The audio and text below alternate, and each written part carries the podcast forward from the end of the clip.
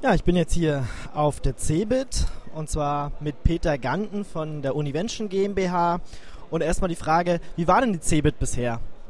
Also wir haben ja jetzt äh, praktisch den business-relevanten Teil hinter uns, die ersten vier Tage in der Woche und wir sind mit Ausnahme vielleicht des allerersten Tages, wo es noch so ein bisschen ruhig war, äußerst zufrieden. Wir haben viele sehr, sehr interessante Gespräche geführt, viele Partner getroffen, viele Kunden getroffen, die sich über Neuigkeiten bei uns äh, informiert haben, Beziehungen intensiviert, aber auch äh, viele neue Kontakte geknüpft, wo wir sehr, sehr zuversichtlich sind, dass da in den nächsten Jahren, Entschuldigung, in den nächsten Wochen und Monaten hoffe ich, aber dann auch für die nächsten Jahre langlebige äh, neue Geschäftsbeziehungen draus werden. Wir sind sehr zufrieden. Diesmal nicht im Linux Park, sondern etwas außerhalb. Warum das Ganze? Das hat eine Reihe von Gründen. Ein Grund ist ganz profan.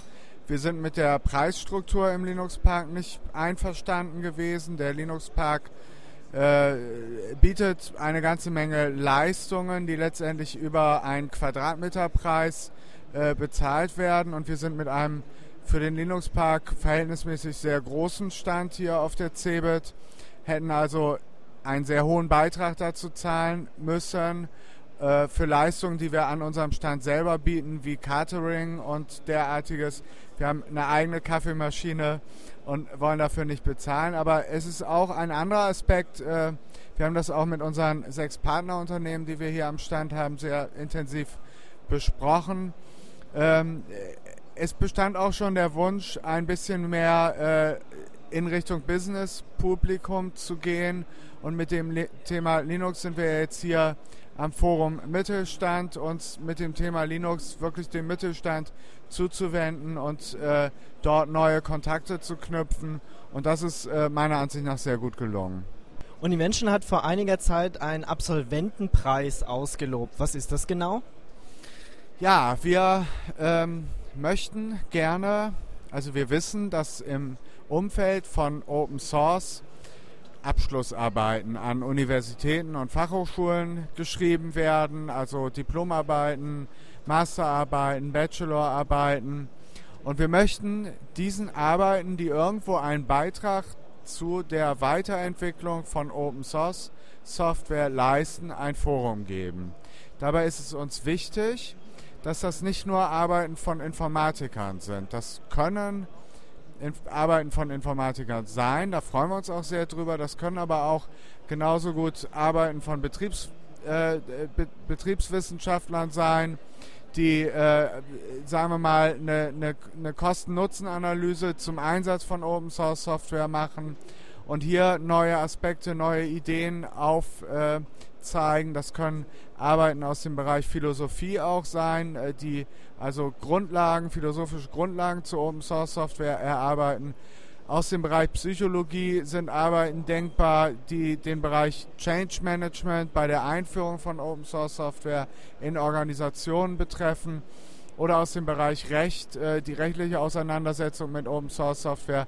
All diesen Arbeiten möchten wir ein Forum geben und äh, deswegen haben wir eine ja, gut bekannte Jury aus führenden Fachjournalisten hier in Deutschland äh, und dem Vorsitzenden des Linux-Verbandes äh, gewinnen können, sich daran zu beteiligen und äh, rufen dazu auf, solche Arbeiten bei uns einzureichen. Wir leiten sie dann an die Jury weiter.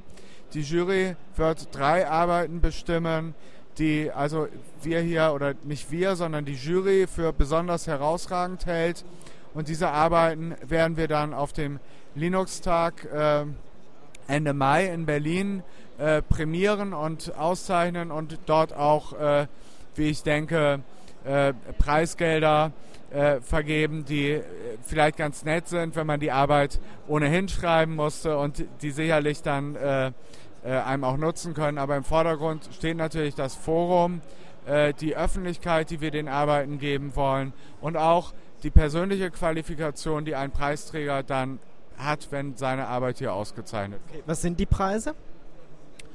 Geld. Wie viel? Also es gibt äh, für, den, für den ersten Preis 1500 Euro, für den zweiten 1000 und für den dritten 500 Euro.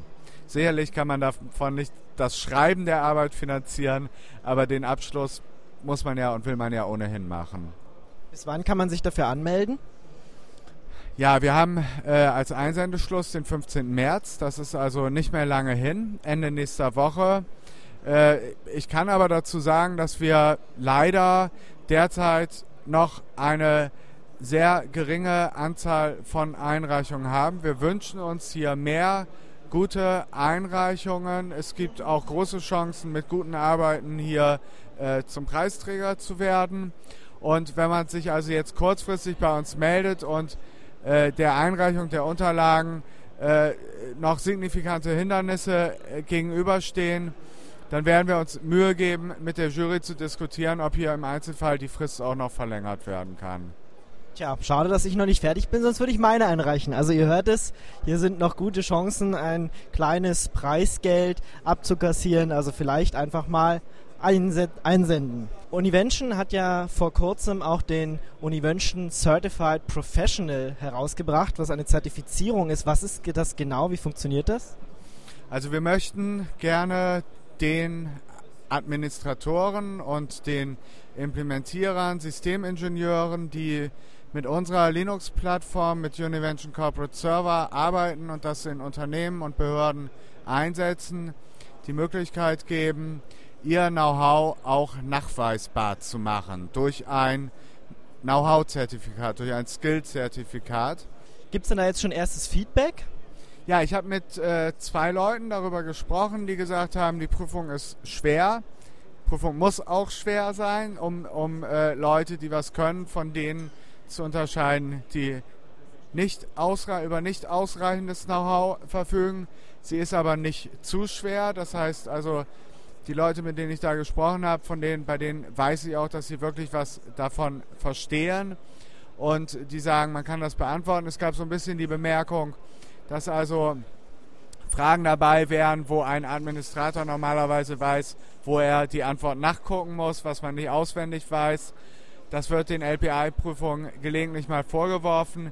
Wir haben das mit dem LPI im Vorfeld auch diskutiert und das LPI sagt, das muss so sein, weil darüber eine hohe Trendschärfe erzielt wird. Wenn jemand so eine Frage beantworten kann, ist es ein guter Indikator dafür, dass er auch regelmäßig damit arbeitet.